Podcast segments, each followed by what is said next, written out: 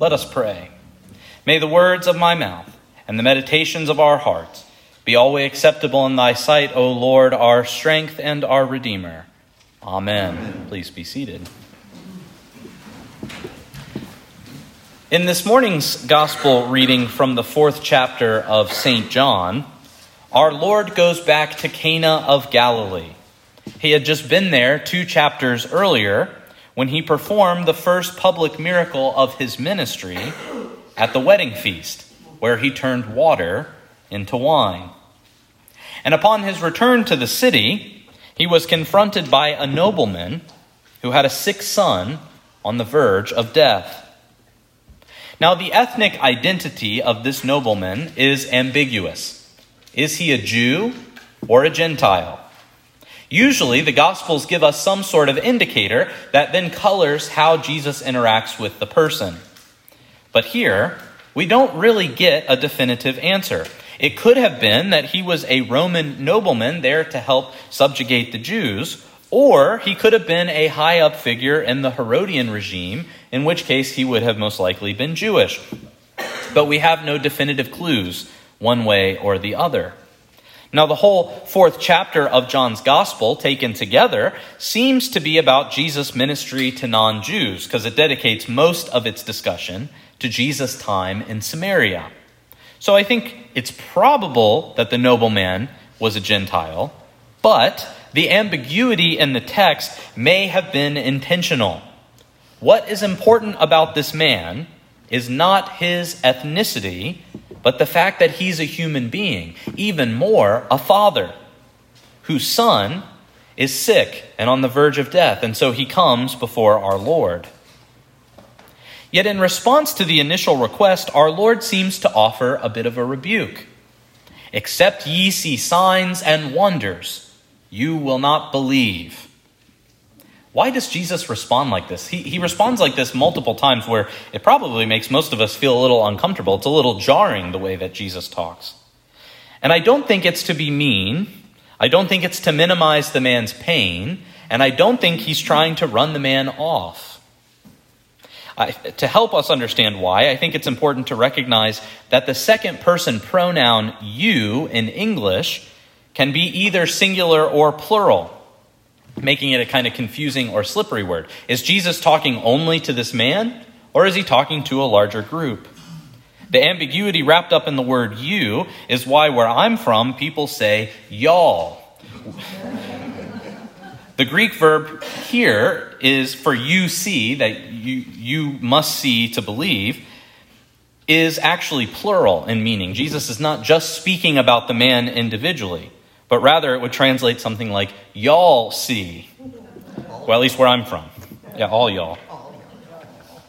Like many other encounters that Jesus has, where sometimes his behavior looks a little bit puzzling, this is a test.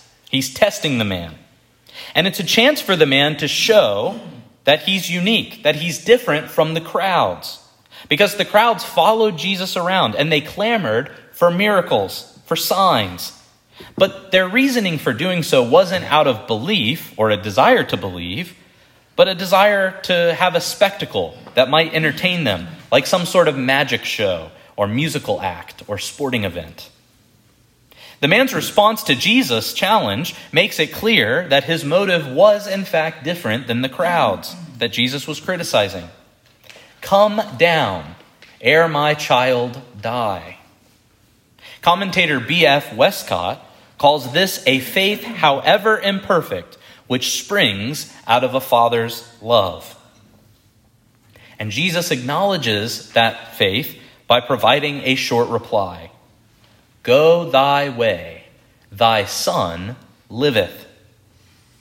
Notice that the words Jesus uses there are in the present tense. Your son lives, or your son is living. Jesus does not use the future tense. Your son will be okay. Your son will recover. No, he lives now. This is a declarative statement highlighting the authority of our Lord's words. And in response to these words, we're told that the man believed the word that Jesus had spoken unto him and he went his way.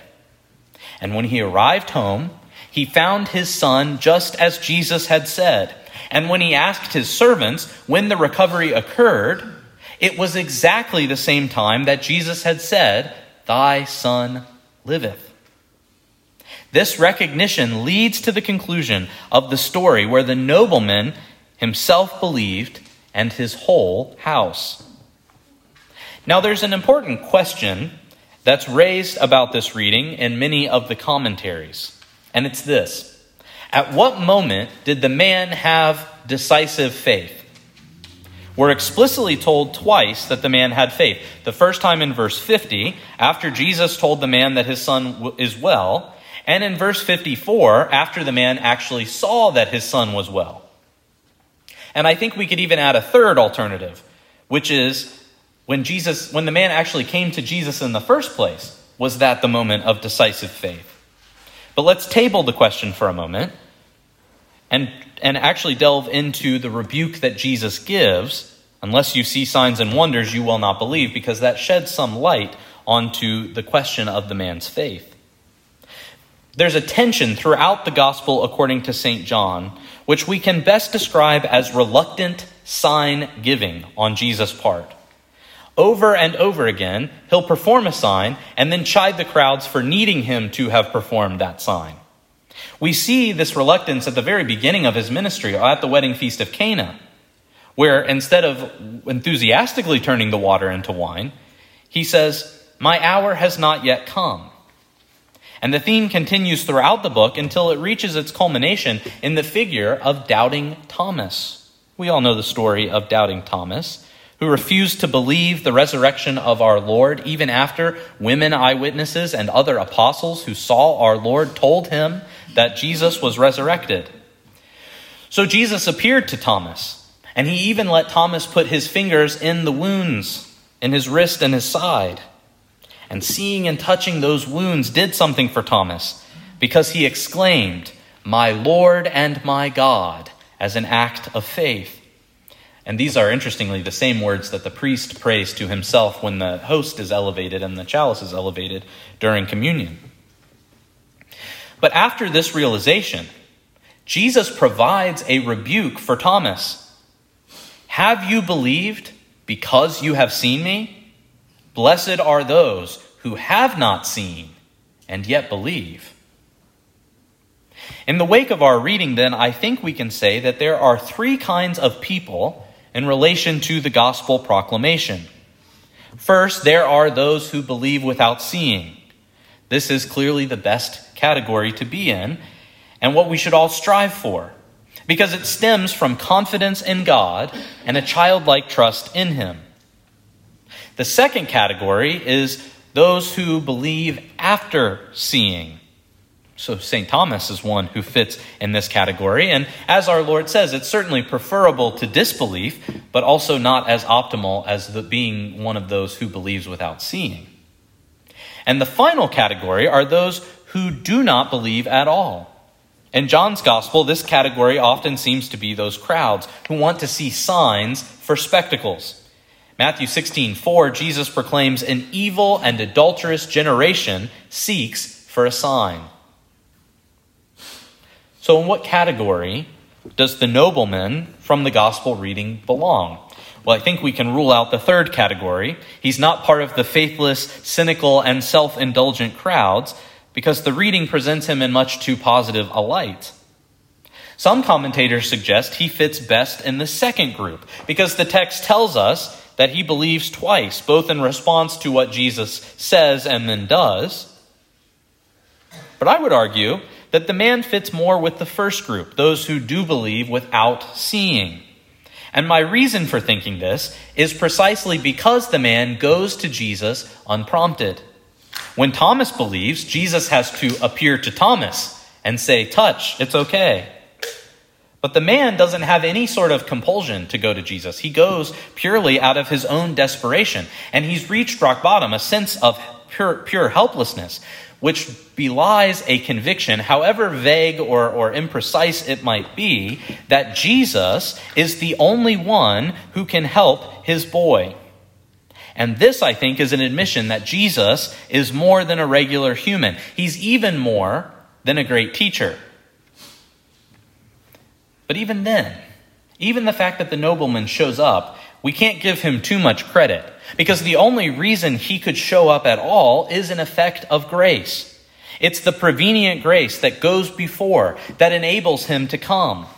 And then the spoken word of our Lord works in the man to stir up belief. And the effect of Christ's words and actions strengthens his faith and converts his whole household. The stages that the nobleman goes through are the same, same stages those of us who are Christians go through.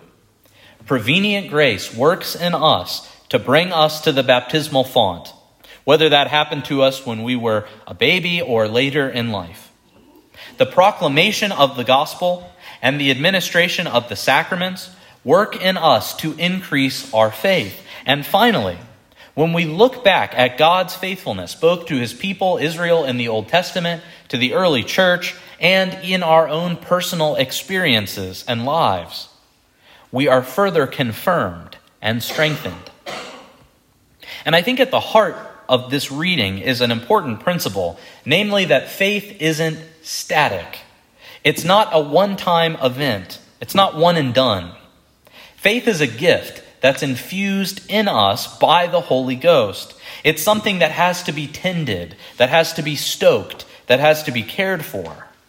And we do this by continually returning to our Lord with the same sort of desperation that the nobleman exhibited for his son in our reading this morning. Now, today is the 21st Sunday after Trinity. We mentioned that earlier. The last Sunday of November is the first Sunday in Advent. So, this means that ordinary time is nearing an end and that the new year is coming. And the new liturgical year, from Advent to the Feast of the Ascension, provides us the opportunity to walk the steps of our Lord again as we follow his life from his birth to his death to his resurrection and to his ascension and all the events that happen in between. And I think our collect of the day is preparing us to take this journey by having us walk through the steps that the nobleman walked through in our reading this morning. The collect reads Grant, we beseech thee, merciful Lord, to thy faithful people pardon and peace, that they may be cleansed from all their sins, and serve thee with a quiet mind. Grant us pardon and peace, is the nobleman's request for his son's healing. In the story, it was a physical healing.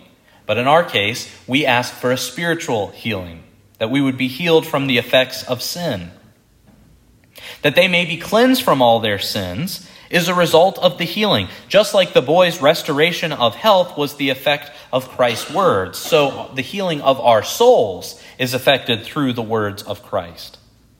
And finally, that we might serve him with a quiet mind speaks to our resolve after having experienced the power and faithfulness of God, just as the man and his house believed upon seeing that his son was healed. When we see what God has done for us, it causes us to serve him with a quiet mind. So, my prayer, as your new rector, is that we as a community corporately, and each of us as the individuals who make up the broader community, might continually live into this rhythm a rhythm of confession, reception, and sanctification. Confession in that we come to God through the church, admitting that we have fallen short, being honest about our sins. We receive his forgiveness, and even more than that, we receive his body and his blood in the Eucharist, and his word is grafted into our hearts through the preaching of the gospel. And finally, as we receive him, as we hear him, we are made to be more like him. So that when people see us, they don't see us, they see our Lord working through us. And that's the kind of community and the kind of people that we should strive to be as disciples of our Lord. In the name of the Father, and of the Son, and of the Holy Ghost. Amen. Amen.